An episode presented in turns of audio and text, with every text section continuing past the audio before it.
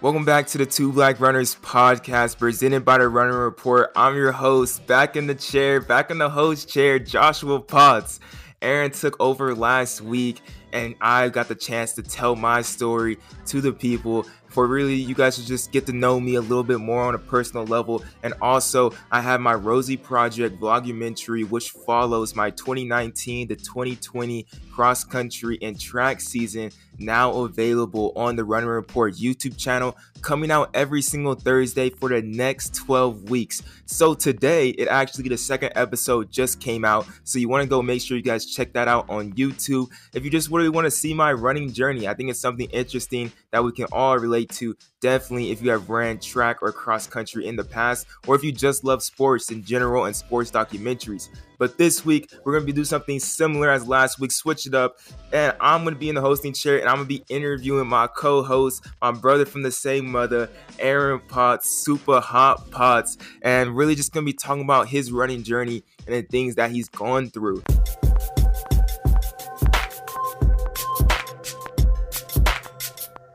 And before you click away and you're all like, bro, I don't want to hear what Aaron has to say. Like, believe me, Aaron's been through some stuff. Aaron's been through like for real. Aaron's been through some things. A lot of people have counted this man out, and he's proven them wrong time and time again. So stick around, get your popcorn ready, get ready to fold your clothes, lace your shoes up to go on that eight mile run because we got a nice little story to tell you guys, and I think you guys gonna enjoy the ride. Without further ado, let me introduce the brother from the same mother, Azusa Pacific graduate, Hoka One One associate, and also Hoka Aggies runner as well. Eleanor Roosevelt alum, or I could say legend, Aaron okay. Potts in the building. In okay. the building. Got that. How's it going, bro? Hey, I like to hear that legend behind the name. That legend. Okay. Hey, you did you did your thing. You did your thing. No, I did my, did my thing. Did my thing. But yeah, no, I'm happy, you know, to just be on the podcast. And yeah, you know, this one as we said, every now and then for our listeners, we always do one for the real ones, and I think it is important for, for them to to know us, you know, on a personal level, know our journeys, where we came from, as we go into all these other people's journeys. So I, I think it'll be fun. I'm I'm happy. Like I'm a, I'm on the two black runners. Like it's an honor, bro. Like I'm I'm nervous, bro. I'm like, dang, I'm on the two black runners podcast. Like this crazy. It's crazy, bro. I got subscribed right now. For real. And if you if you haven't if you subscribed, if you haven't rated the podcast, if you haven't shared it with a friend, please go ahead and do so. Share your favorite podcast with somebody. Like, let's do that. But before we get into this one, Aaron, like like you said, a lot of people don't really. I feel like they don't know our running journeys. We talk to somebody just about every single week about their running journey and how that relates to something in their life, to something bigger. And I want to do that same thing with you here today. But before we get into that, let's just can you just describe yourself to the people? Like, if you could describe to yourself, like if you like like if you're gonna go into a job interview how would you describe yourself to that employer or describe yourself to a friend? What would you say like really defines you? Dang, that that is that's a tough question, but that is definitely that is definitely an interview question, and you know, but um, you know, what would I describe myself as? Um, I don't know. I would definitely say like the things I I ground myself in. Um, I try to ground myself in Christ. I try to ground ground myself in my family. Um, and then I have passions. I, I am a very passionate person. Um, as you can see with if you guys are listeners, like you, you've heard me speak. I'm very just passionate about certain things. I'm very passionate about my relationships with people. Um, if you're my you're my homie, you're my family.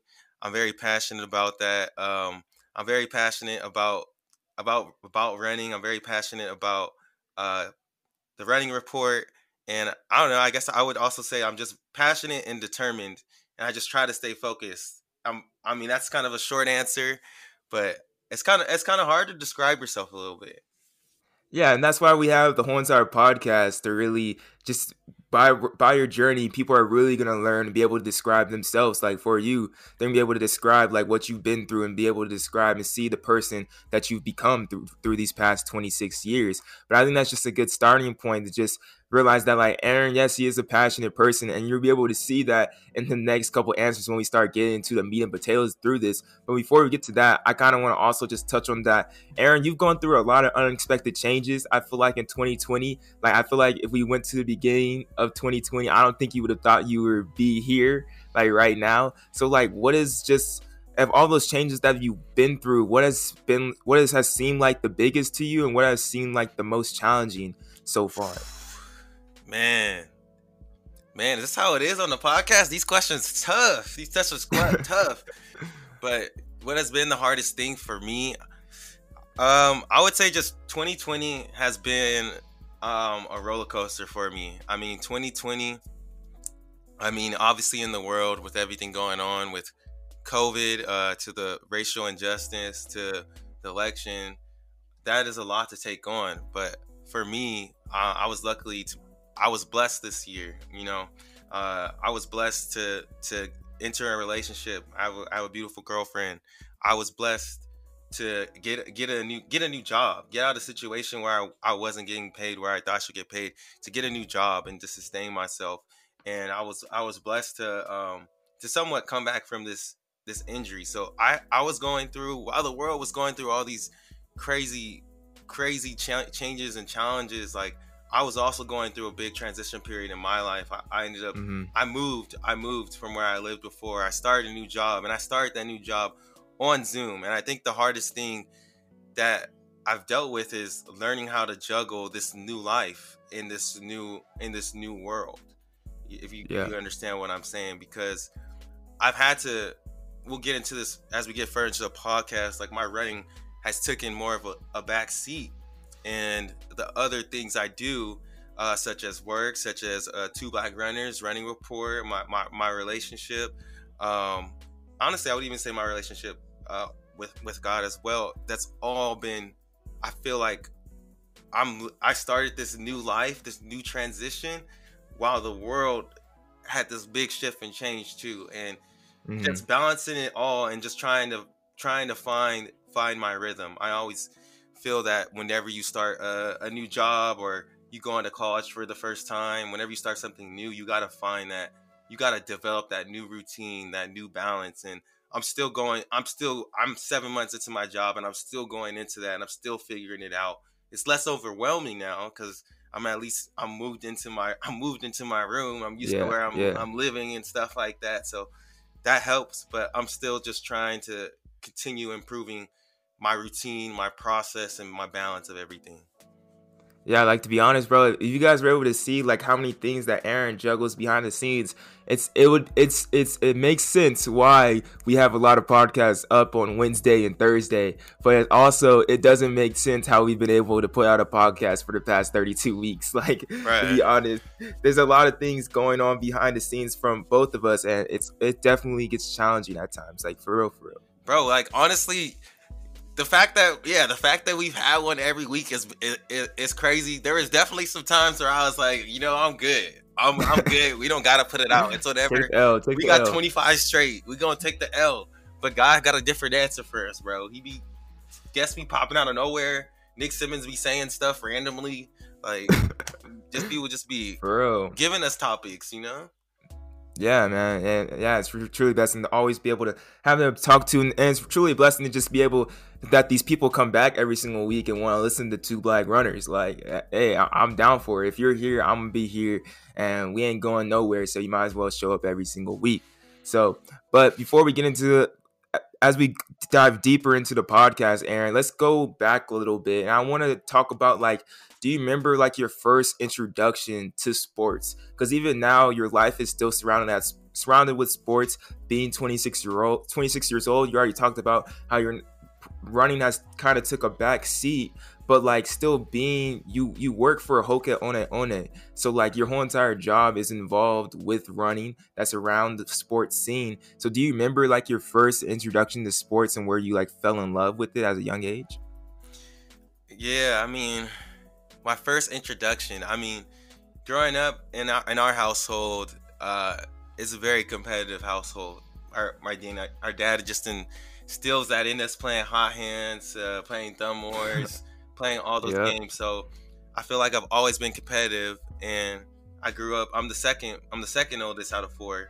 So I have an older brother, Caleb.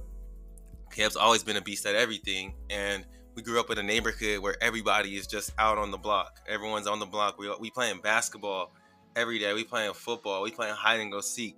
So being competitive is is natural. Like that's always uh, been something for me. I would say my my first introduction though into sports, I remember, or the first thing I ever remember doing was t-ball.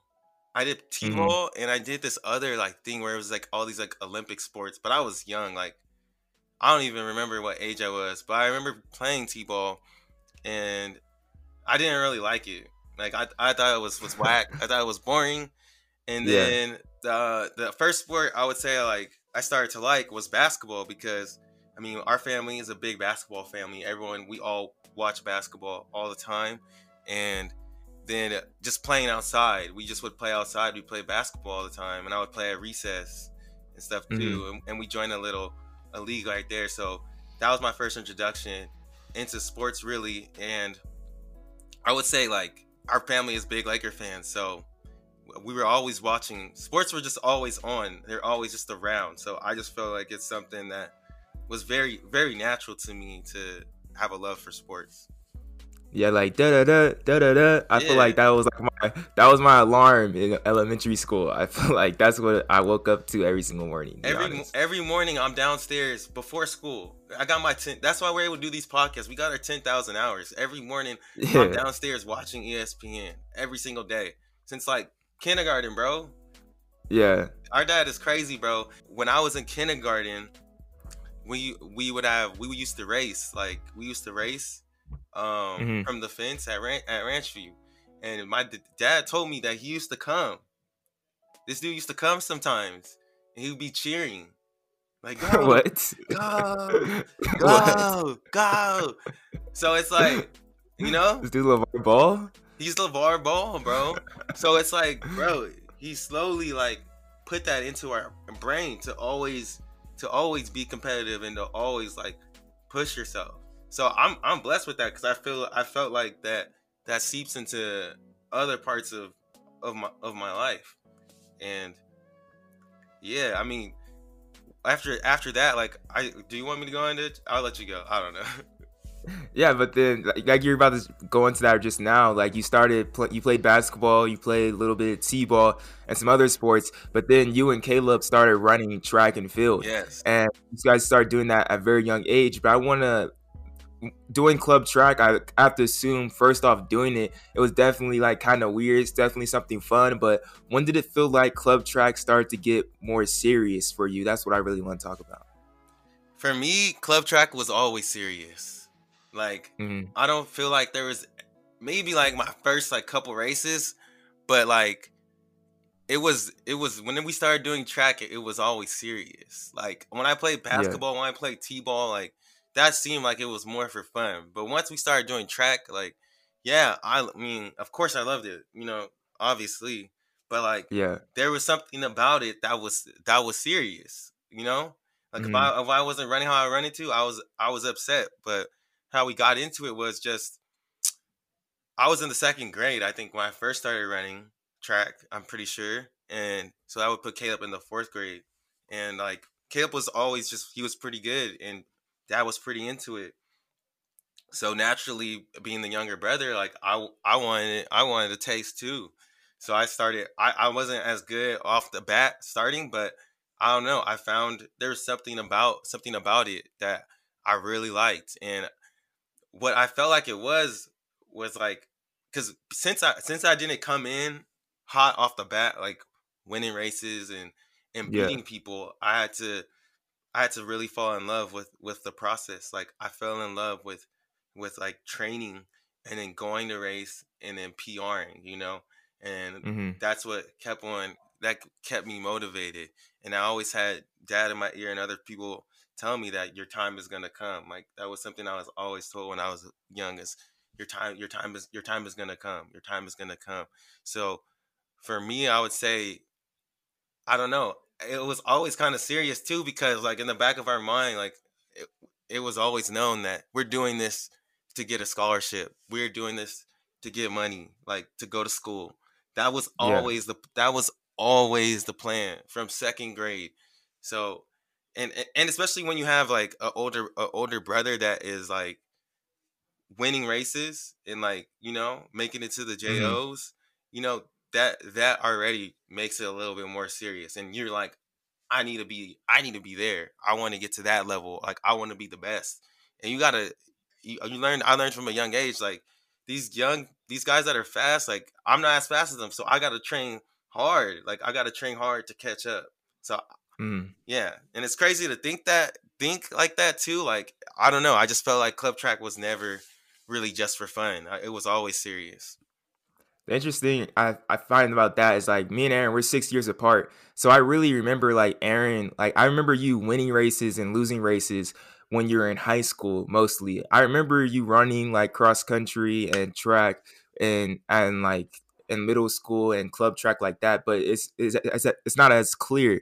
So I really remember like high school and college you running, but like were you still like getting because you would be getting pissed after after you lost. So when you're younger, would you be getting pissed too when you would lose like in the 3K? And, and I'll just imagine like dad coming up to you like, you gotta chill, bro. You gotta chill. Like your time's gonna come. Is that how it was like? You just be really mad even at a young age? Yes. I yes, I I have definitely had to learn how to like manage manage that aspect. But yes, like, and it wasn't just because I would lose. Like, if I just ran a bad race, like, I was mad, and it, you know, mm. and I think Dad knew from a very young age that I was just like that. I was competitive. Like, I wanted to be good. Like, uh, you know what I'm saying? Like, I wasn't yeah. just satisfied with my races. Like if I ran bad, like my whole day would be messed up sometimes. Like I was mad mm. at like at like 11 years old, bro. Like I was trying to be good, bro. Like I was really trying to make it to the JOs, bro. And I just kept yeah. getting fifth and fourth every year, and that would make piss me off, bro. I was like, I was really getting mad at nine years old, bro. Like for real. Before we get into high school, I also want to just really know, like, when did you start looking at like track as a sports fan? Did you start learning like these runners' names and like when track wasn't just like a sport you did, but it was like a sport that you want to watch as well?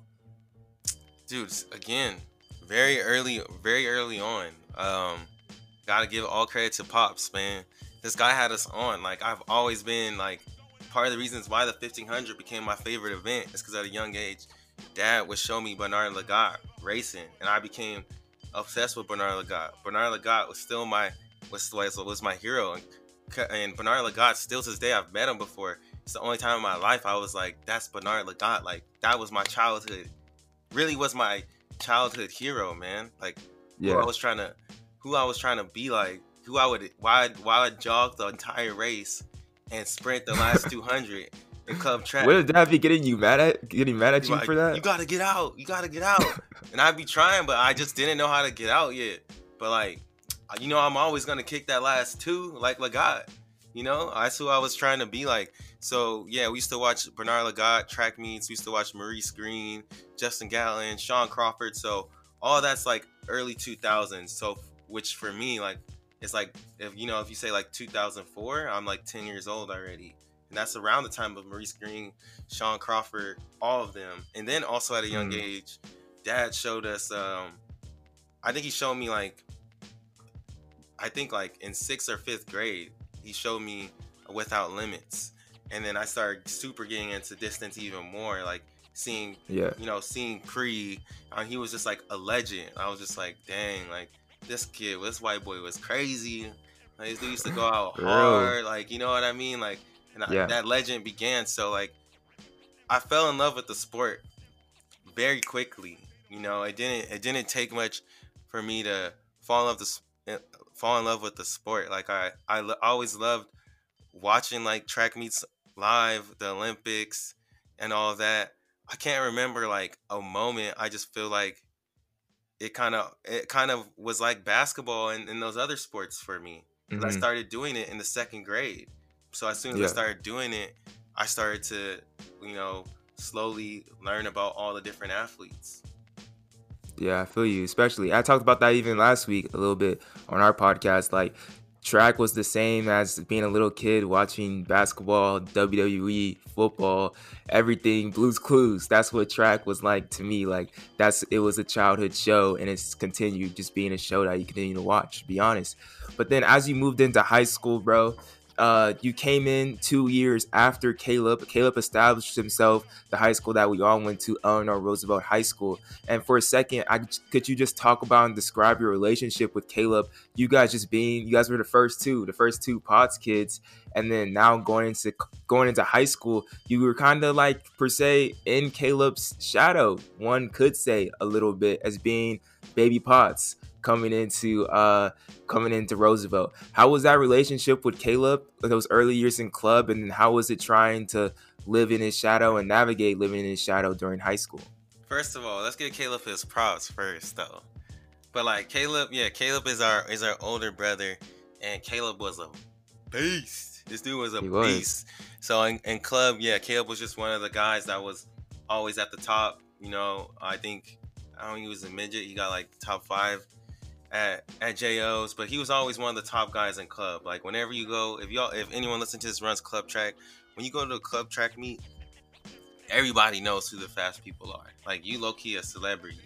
Like mm-hmm. everybody mm-hmm. knows if you in the fast heat, everybody know like you know all the people in the stands they getting their popcorn ready. They like oh shoot like oh we got we got to see Elias Gideon versus Caleb Potts versus Josh Mance. Like you know people, yeah. people get people get hyped up to watch that. So that's that's who Caleb always was. But I don't know. I've been asked this question before. Like, yeah, like especially I would say more so in club. Like, I was in I was in Caleb's shadow because this dude was killing it JOs, and I couldn't even I couldn't even make it. Like, I couldn't even make it make it there. But like, I don't know. I, I me and Caleb have always had a great relationship. I would say Caleb is for sure my best friend. So like it was never anything like ill will. It was just more so like I wanted to do what he was doing. I wanted to be like that, and I was able to see the work he put in. And uh, you know, I just knew I was a I was a different type of athlete. But at the same time, for me, like seeing my brother be successful only gave me like encouragement. Like I knew I was gonna be like, because I was just always like, what what we what we skipped over a little bit is like growing up. Like right now, I'm like six one 150, but growing up, I didn't grow until like sophomore year. So I was very, I was very tiny, very skinny, like definitely going in high school, like 100 pounds, you know, five three. So I was very yeah. small. And Caleb and the rest of our brothers, different. Caleb was like, you know, out of eighth grade, like five eight, you know, like kind of, kind of cut, kind of big. So I was always just a little bit small, a little bit smaller, but I always knew. I used to pray, bro. I used to pray every single night. Like for real, bro. I used to pray every night. I'd be like, God, make me stronger and make me faster. Like I used to pray that prayer every single night, bro. And I knew, I knew I was like, bro, like I'm gonna grow. Like I know, I know I am gonna, I know I'm gonna grow, and like it's in your genes. So there was never like a rivalry be- between me and Caleb. Like it was just like, yo, like when I was coming onto the team my freshman year, Caleb was already telling everybody on the team, my brother's coming onto the team next year, and he's gonna beat y'all. Mm-hmm. That's what he was saying. He's coming on the team, he gonna beat y'all. And I was like, let's go. Like, yeah, like I'm coming. I'm gonna be on varsity, freshman. Like I'm gonna be on varsity. I'm gonna be beating y'all because when you're a club runner too, you know you have an advantage over the people that, you know. Yeah. And it's just like, bro, like watch, I'm gonna come to team. I'm gonna beat y'all, and let, let me hit puberty, and I'm gonna get it. Kid always would look out for me, bro. So I was never really, there was never any like issue between us with that. Yeah, and you said like there's no rivalry, but the first time you're able to actually beat Caleb, like in a cross country race. I think it was your I think it was your sophomore year. Just what was what was that type of how did it feel to finally like get that accomplishment to like beat Caleb for like the first time? Dang, I didn't even think about that. I mean I mean it was cool, but like like I said, bro, I was I felt like I was putting in work. And I knew Caleb wasn't like a super big cross country guy. He's more of a mm-hmm. guy. But like yeah, coming in, like I knew too that with high school running, like what would benefit what would benefit me was doing more distance, more distance. Yeah. I mean, everyone my whole life would tell me, "You're gonna be a you're gonna be a great distance runner one day. You're gonna be a great distance runner." And I actually did make it to JOs in cross country one time. One time, I was the last. I was the last person in in fourth grade. I still remember.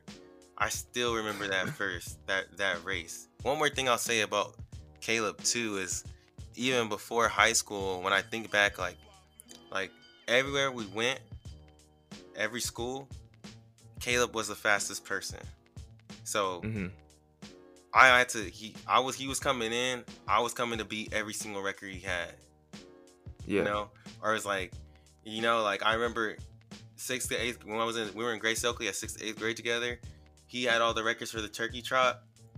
So I come in sixth grader, I gotta win this race. I gotta and I gotta break the record. And that's that's what I did. And then that's that's the same that was the same mentality going to Roosevelt. Like, you know, going to high school. It's like, oh, Caleb, he's known he's a fast runner. It's like, all right, like that's what we do. We pots. Like, it's my turn now. Like, let's get it.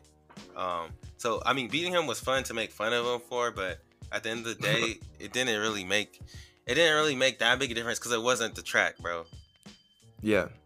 But then you still had great success on the track after Caleb graduated. And then going into your junior year, I believe you ran like 421, 418 in the mile. So like you're really starting to like get going your junior year and like but you're still looking to have off have like that big senior year. And I feel like your senior year is kind of like that classic story of somebody that wasn't the greatest like junior greatest freshman year, but then every single year they got better and better and better. Then senior year, all the hard work pays off and you get to go to that state meet. So like when did you realize was it that senior year when you started like running great cross country times and when you started running going getting your mile time down that you realized that like you could actually have a good high school career or when was it that moment when you realized like man I can be really good at running and I can get to like this next level in college?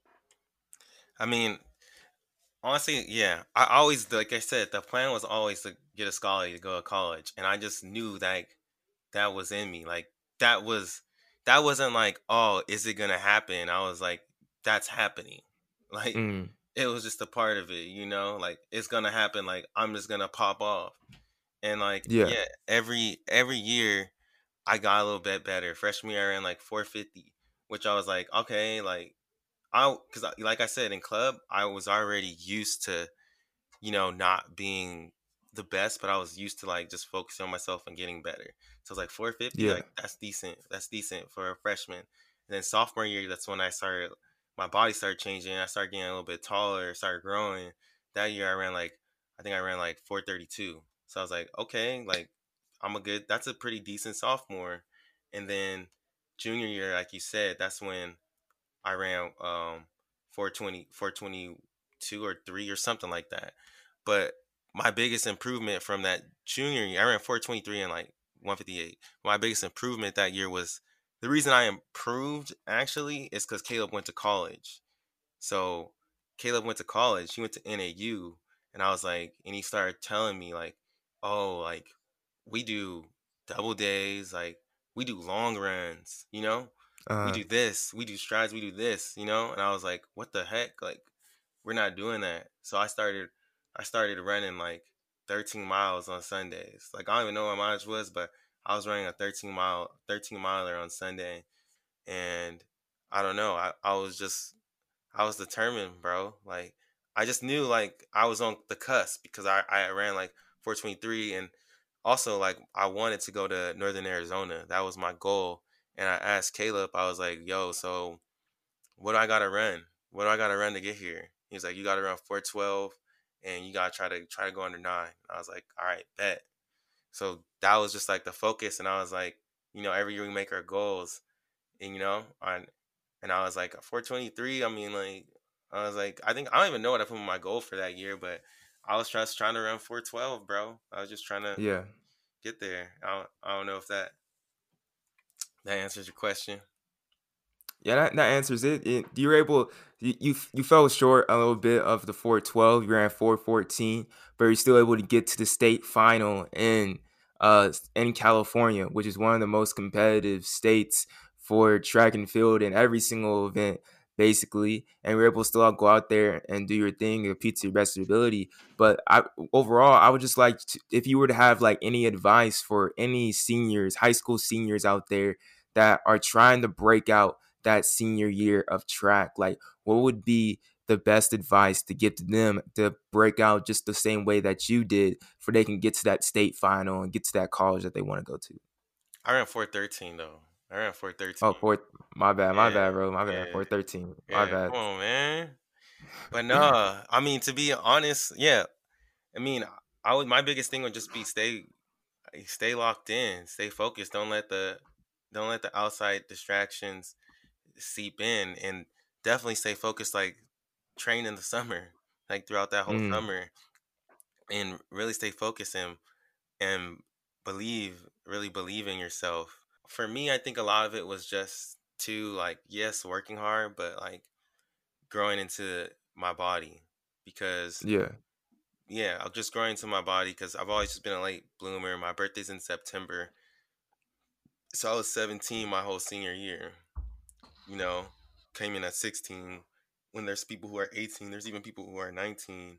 So also like some if you're if you're not where you want to be, especially in high school, you might just be underdeveloped and it, and it takes time to be developed so the biggest thing that's helped help helped me was just staying staying patient and uh, continuing to believe because you never know man like yeah like my senior year i ended up running before my senior year i ran 150 i mean my junior year i ran 158 like that was my first time breaking two like two races mm-hmm. 158 my body grew a little bit more i kept training and then we were like, let's just run the eight. I ended up running 154. Like, and then I ended up running 413. So it's just like I was putting in the work, but maybe my body just my body just wasn't ready yet. And you know, you're still you're still growing at such a you're still you're so young in high school. So there's so much more time. So I can't really talk to people about people who are like elite, but if you're someone, you know, running like 430 going to your senior year, like don't don't give up. Just stay focused, stay on the course cuz you never know cuz you're you're so you're so young. Yeah. And especially it all it all worked out for you. And I think if you're our high school senior to take that advice, to not give up and really just keep on going because you really never know what can happen if you put in that hard work and you'll never know what will happen if you don't put in that hard work.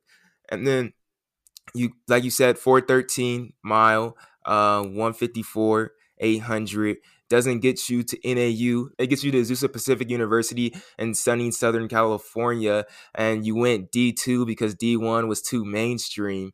And so, and, and you went into Azusa Pacific and you made a splash, bro. I remember going to your freshman, your freshman year, your conference meet in track, and you won the 1500 meter as a freshman. What did that do for your confidence and just really for your running career going forward at APU?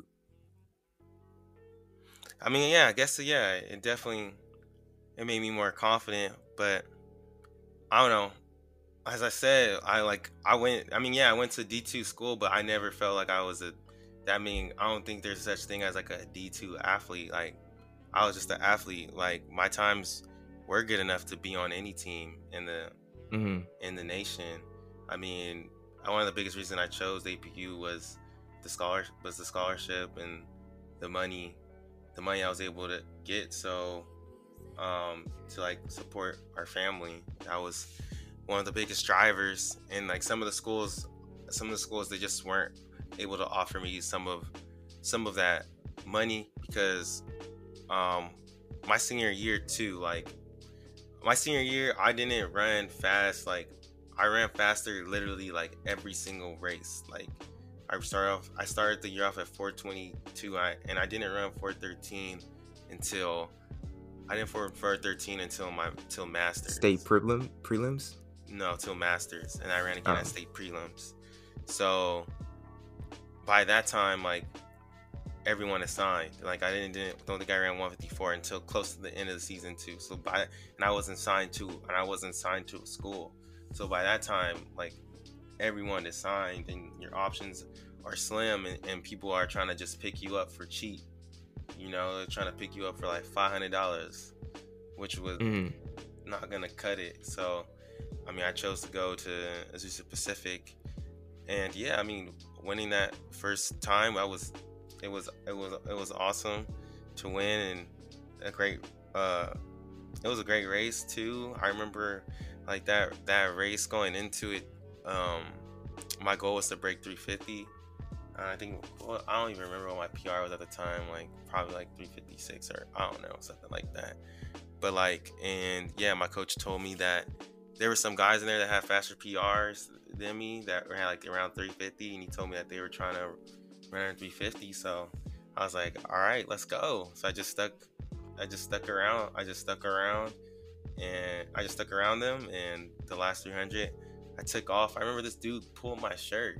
There's a video. I tried to grab my shirt, bro. This dude straight grabbed my shirt, bruh. And that just made me so mad. And that helped me so much. And yeah, I just kicked it in and, and won the race. So yeah, that was that was a positive experience. But I don't know. I don't know if it's just me. I just didn't really see it as nothing big though. Cause I was just mm. like, you know, this is the pack like no offense, but I was like, this is the PacWest. Like I'm trying to be better than that. Like it's whatever. But now thinking back in hindsight, like yeah, it's cool. Yeah, it definitely was a cool experience. Definitely, but being the little brother and then to see you go out there and win conference as a freshman, then you went on to have other great races at APU too, and just like you, you had a great career there. But there was just one one big thing at APU that kind of halted your running career and just your academic eligibility for a second. And I can't remember exactly which year it was, but you ended up getting suspended for APU for a period of time. Can you just kind of describe how how difficult that was for you? You actually had to like come stay home with us for I think for about like 6 months or something like that. Just how was it having to stay home and like having to miss out on so many things at that time to where you felt like you should have been back at APU? Yeah, I mean that definitely was a, a different a different time, um, and something I I didn't think that that was gonna happen. Um, but uh, yeah, basic basically at APU since it is a private Christian school, me and my friends we had a party off campus and people got caught up and said things and I was made out to be the leader of this group of these of this group um, that happened, and yeah, they decided they wanted to suspend me, especially for a full year, and they gave everyone oh, else yeah. half a year. So mm-hmm. I had to like do all these things. I had to beg, beg them, and do all these things to just get back for a semester. And yeah, and it was just, it was just, it was just rough because I mean, I still feel to this day like when I think about it more in hindsight, like it, it, it just it just sounds bad, you know, like all your white friends get suspended for a semester, then you get suspended for a full year and and everyone only remembered you and they called you out and made you the leader and the one that put on everything.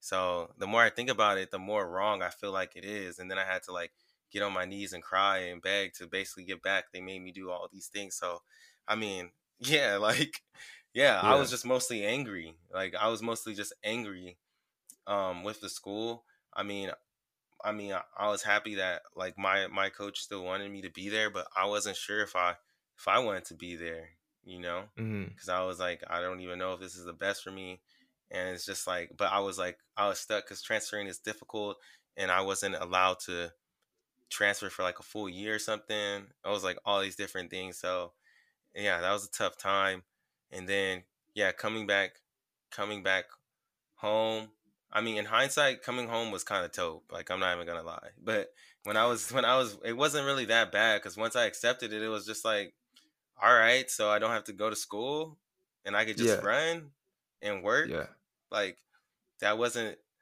I don't know. And when it first happened, it was a big deal. But as we got first semester, I mean, I didn't like working at Sports Chalet at the time. I was like, yo, this sucks. I'm on here because I have to work.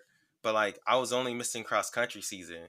So I was just I was just training, bro. I was just mm-hmm. I was just training, living at home. Like you're 19, so I'm just training. I was like living at home for free, fortunately. So like in hindsight, like it wasn't that big of a deal. Like I was just redshirting a cross country season, but I was just like so I don't know. Like it was it was dumb. I think it was like dumb that it that it came to that and happened. But like yeah, once I once we got through once we got through all the the the hard conversations and everything, and I was just literally just running and going to work, and then uh, hanging out hanging out with my boy Anthony every once in a while. I mean, it wasn't that big a deal. I was just like, oh, I had to do community service too. Like, I do community service, but like, I didn't have no homework. Yeah, you know, it, yeah. was kind of like COVID right now. But like, if you had a full on track season right when you came back, you still went on to have a great career at APU and everything like that. But you had to itch to keep on running after college, and you went on to San Luis up in San Luis Obispo to run with the Hoka Aggies. Uh, what what came to that decision, and why did you want to keep on running after college? A lot of people don't end up pursuing that, or they just want to stop after college. Like, what made you want to keep on running? Uh, for, uh, for me, I mean, I always kind of felt that in college too that you know it was always been my dream to be a pro athlete. Like I grew up watching Lagat. Like that was my hero. Like straight up. And Lagat, mm. we need still need to get Lagat on this show. Y'all should y'all should DM Don't. him to get onto the show. But Don't. um for me I wasn't sure what the next step was. Like I think in college I wasn't really thinking too much about what was gonna be next. I wasn't very career focused yet. But when I came to APU, like I felt like I made a conscious choice to. I didn't really. That wasn't like my number one school. Like I could have went to these other schools. Like I could have went to mm. NAU. I could have went to U of A, but I just would have had to. Like it would have put a burden on our family, more money, and I made that decision. And then when I went to APU, like made great friends and everything, but I didn't have the best experience, as you said. Like I got suspended, and when I came back from that suspension, I was looked down on like I was like a bad like one of the one of the bad kids on the team or something and there was just mm-hmm. always like this shadow over me that I fe- that I felt from my felt from my peers and and I felt from some of my coaches and I was like man I went through all of that because I didn't well I don't want to say just because of that but part of the reason I went through all of that is because I didn't make a decision based solely on what I on what I want you know I decided to make a decision based on other on someone else. So I didn't make a decision yeah. for me. So continuing to run in college and just bet on my run after college and bet on myself and move sounds. I started working on running running warehouse was me betting on myself. I was like, I don't know, but why not? It's not, you know, you got your whole life ahead of you. Like there's so much time, yeah. you know? So I was like, why not? Why not? I had no good. I I mean, because at first I didn't know. I was like, man, am I dumb for doing this? Like I'm I haven't, I haven't done nothing. I ain't run fast. But everyone, all my friends and everything were very supportive. They were like, bro, why wouldn't you do that? Like, if you have the op- that opportunity, that's such an amazing opportunity. Why not? And I was just like, I couldn't. The only reason I could think of of of why not was like because of other people's opinions, and I was like, that's stupid. that's dumb. Yeah. So I should just do it and that's what I did. Yeah, and I can totally relate to just the fact of like betting on yourself. I think we I kind of talked about that last week to where into my senior year, I felt like I didn't it wasn't it wasn't in my control uh, my senior year of track season. But then once I was able to like bounce back from uh, Mount bounce back from CSUN to Mount Sac, I was finally able to like to bet on myself, and that's when I started to feel just like start to love running a little bit more and had a different appreciation for it for sure. And I'm really curious. to just did you find like a different appreciation for running, or was there what was the biggest difference from like running and trying to make running like your career while you're while you're actually working with the Hoka Aggies compared to when you're running for school or running just for fun as as a kid? Was there a big difference for running as a career and just running for a school? Um, yeah, I mean, I think the the biggest difference is working, like balancing. Like when your first your first year of it, you definitely gotta something new. So you gotta figure out that balance again, how it works better for you, and it's a lot more. I mean, at least the program I was in, it's a lot more, a lot more hands off. So you gotta take more initiative. You got you gotta hold yourself accountable. Um, I was lucky to have uh, good roommates and everything like that, but it's definitely more more on on you and Mm-hmm. um also it's just like yeah it's just like i don't know there's a lot of things like if you aren't really like really popping off like you really got to be running fast like if you want to you got to define what your goals are you know? Yeah. because if you don't you can just ca- get caught up being mediocre and just doing the same thing over and over and being okay with. So you got to define what your goals are. You got to also just really be hold yourself accountable and um, hold yourself accountable and, and, and be and be disciplined because it, I mean it's it's all it's all on you. And also like nobody cares bro. Nobody really cares either so I I mean I think people don't realize that in college but like at the end of the day like nobody cares what you run bro so just do your Mhm. thing And then you're able to have uh, you did a couple years with the Hoka Aggies. You're still with the Hoka Aggies in a way, but I think what two years ago now you suffered kind of a, a major incident, major injury with a fire hydrant, and that has kind of now shifted your focus and shifted shifted how you think about running, how you see running. Just kind of take us through that injury and that situation and how you've talked about in the beginning that running has kind of been on the back burner in a sense and you start to focus on your new job just how would how did that process all come to be Yeah, bro. Um, yeah, no that that that injury I'm still dealing with dealing with now. Um, but yeah, basically in what year was this? March. March of 2019, and then my first year on the Mhm. Aggies was 2018. And my first year, I didn't I didn't really P, PR or I didn't really PR or anything like that. I didn't run how I wanted. So my second year, I was just like, I gotta take everything to the next level. Like I gotta be a professional. And I thought like this was a year I was like, I'm gonna see a breakthrough. Like I was trying to just get all my ducks in a row.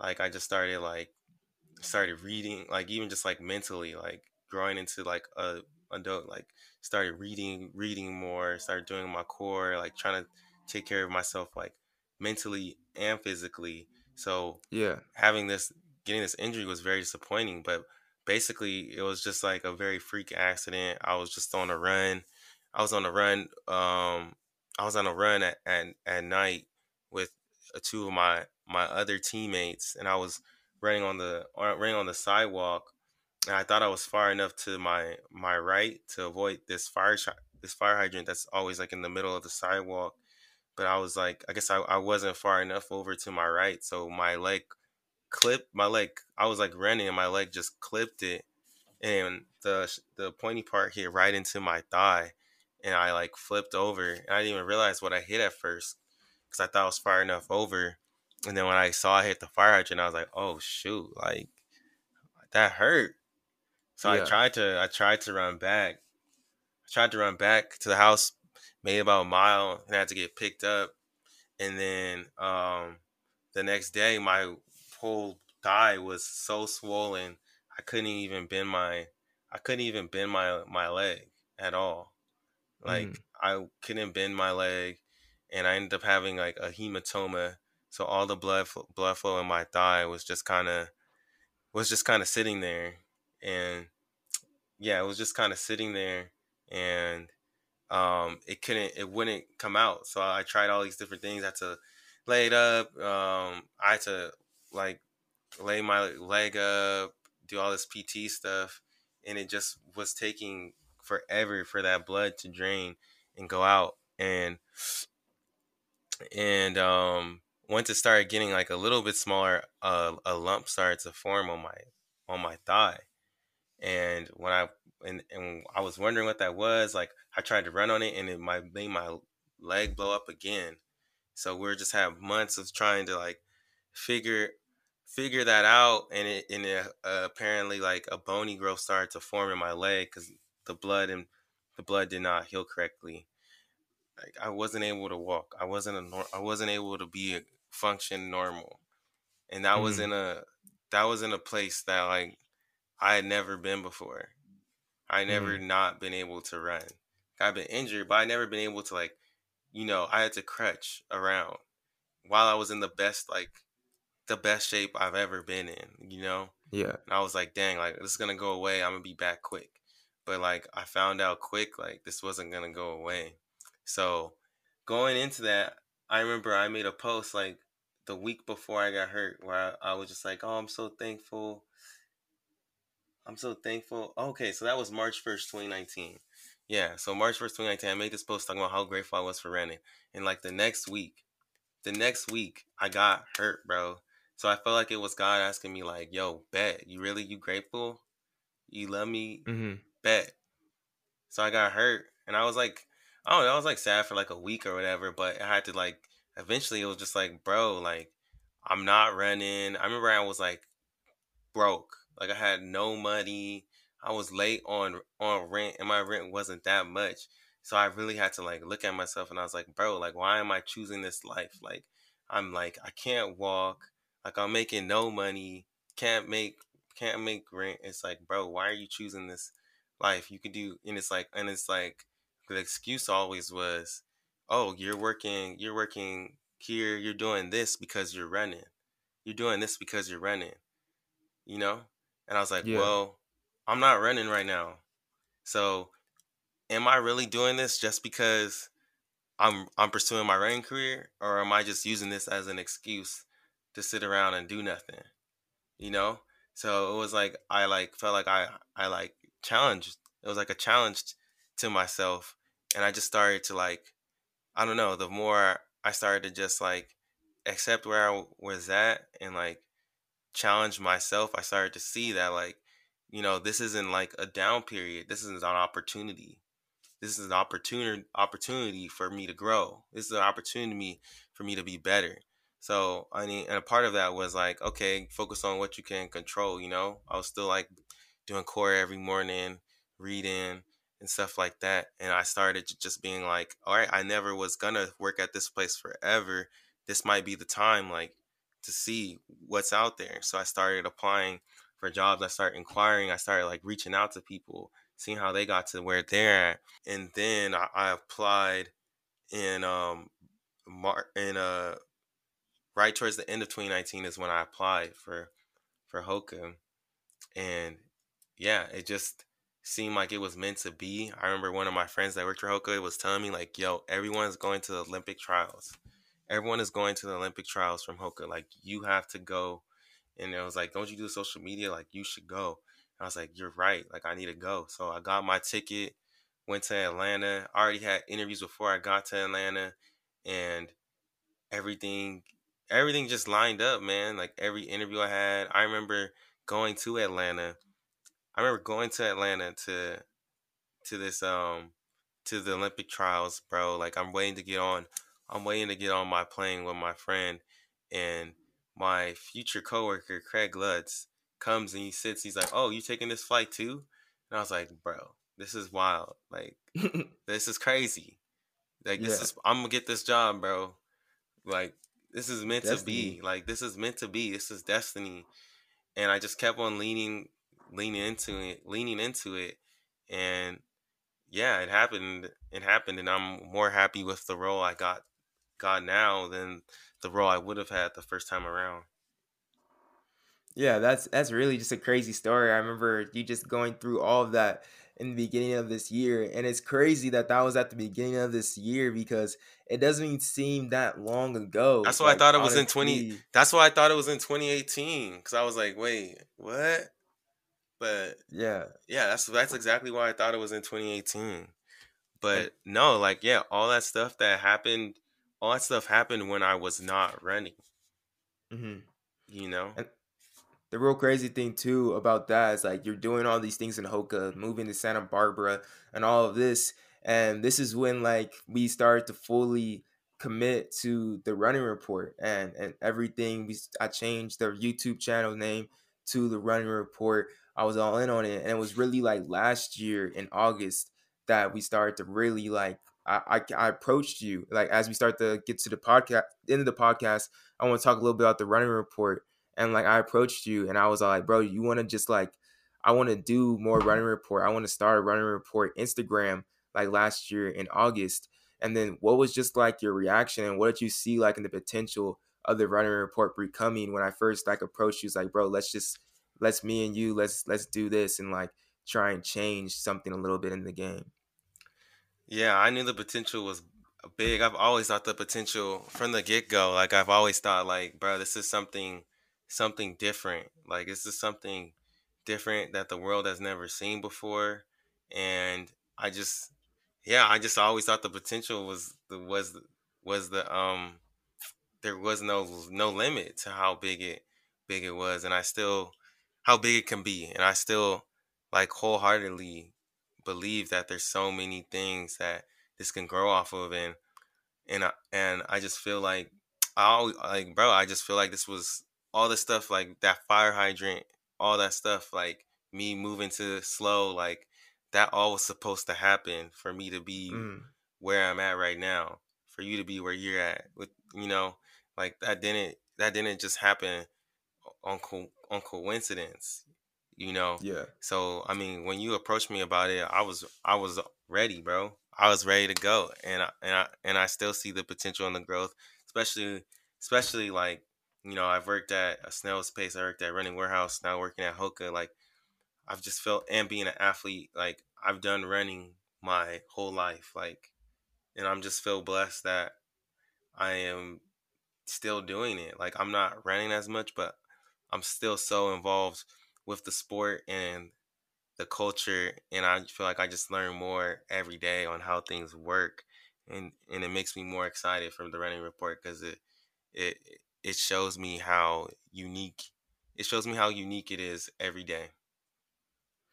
And as we this podcast is getting long and as we get to the end, I really just have one more question for you, Aaron, and I feel like this can help a lot of people out there, to people that because I feel like Aaron, you have a lot of confidence in yourself, the way the way you describe things and everything about that, you always feel that you're capable. And when you set out and you go out and do things, and I so I kind of just want to ask, like, why? Why do you always feel like when you set out to do things, that's from running in second grade, you felt like you were going to be capable one day and that everything was going to turn around. When you when you started going out those interviews for that new job after running warehouse go to Hoka, you felt like everything was gonna work out. You felt like you're capable and that you can do it. And now with the running report, since the beginning that we started last year, you you see and you feel the potential that can come from our vision that we have. Just why do you always feel like you're capable when you're able to really put your passion on the line? And how do people need to apply that same energy into their own lives? That's funny you say that because like I've always been too like even in even in like I don't know if you guys see me in track like I'm the guy like at practice I'm getting hyped. Like I'm yelling like ah like let's go. Yeah. like I low key been in fights on the track but um I always used to watch motivational videos as a young kid too like on YouTube. I used mm. to always watch motivational videos. I used to I don't know I've always just loved that I've always loved the un I've always loved the the underdog because I grew up being small. Like I always I always love I always love that and I always just been that person that like, you know, like people count you out but you believe in yourself. I love it. But I think a lot of that comes from just like I just don't believe like we were created to be we were created to be like extraordinary. Like I just feel like people weren't created to be be average. Like everyone was created to be extraordinary and great in their own pathway. And i think a lot of it just comes from knowing that you are wor- like you're worthy you're worthy of you're worthy of greatness you know? I mean i remember when like that big thing like when i said that year i got injured like that was the year too i was like really determined in running to go off. And the big thing i wrote on my wall everything like i was just saying why not? Why not? You know i just always would ask myself like why not? Why not? Mm-hmm. And like, you know, and it's a great question to ask. And it's like, you can't really come up with, it's hard to come up with an answer for that. At least for me, I'm like, it's hard for me to come up with an answer. I'm like, why can't the, why can't the running report be bigger than FloTrack Runner Space? Why? Why? And it, usually the answer to that is some type of insecurity. So like I try to just remind myself in whatever I do, like why why can't it be me? Like maybe I maybe I maybe the way I do something is different than that way, but why not? And it's just like also it's just like I just don't under I just can't why not just dream for the biggest thing possible? Like you yeah. you only have one life and you don't you don't know. And from everything I've ever read or saw, like the people that become great and big at big at something, they they just they were almost delusional. They're just like, yeah, like like a lot of people, they're just like, I- am gonna do this. I'm gonna make the biggest thing ever. Like no one might believe in them before, but you never you never know who that person is gonna be. It just ends up being somebody. Like yeah. you know, it could be it could be anyone. So I always just ask myself, why like why not? And I usually can't come up with a good answer that's not like some type of insecurity for why not. So I'm just like, bro, like you can do that too. Everybody's human. Aaron Potts, the power of why not.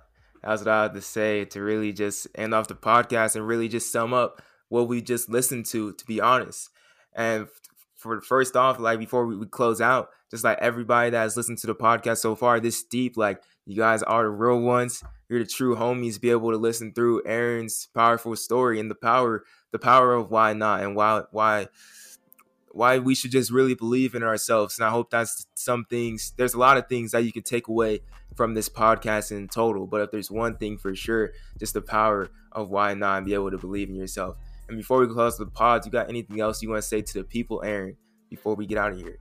Uh, I just want to say, yo, thanks for listening to me ramble for like an hour. I hope that I hope that that was hope that was cool. But I appreciate everybody that you know always tunes in every week and just gives us that opportunity um, to share our life stories and the people that come on again. You're not on this week, but just thankful for all of that. And we're going to keep this going and hit that 52 weeks.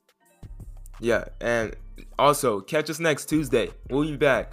Be back on next Tuesday. We're gonna get on that schedule. We won't be coming to you on Thursday next week. I believe it. Trust me. Trust me. And then for and also uh, check out the Rosie Project Vlogumentary Running Report YouTube channel. We'll have all the links down below for you guys can check us on Instagram and everything like that. Like Running Report, we're coming full force at the end of 2020 in the beginning of 2021. So check us out. Content coming from the Running Report very, very soon. Thank you guys so much for listening. We always appreciate the love and see y'all next week on a Two Black Tuesday. Yes, for sir. sure, for sure. Yes, sir.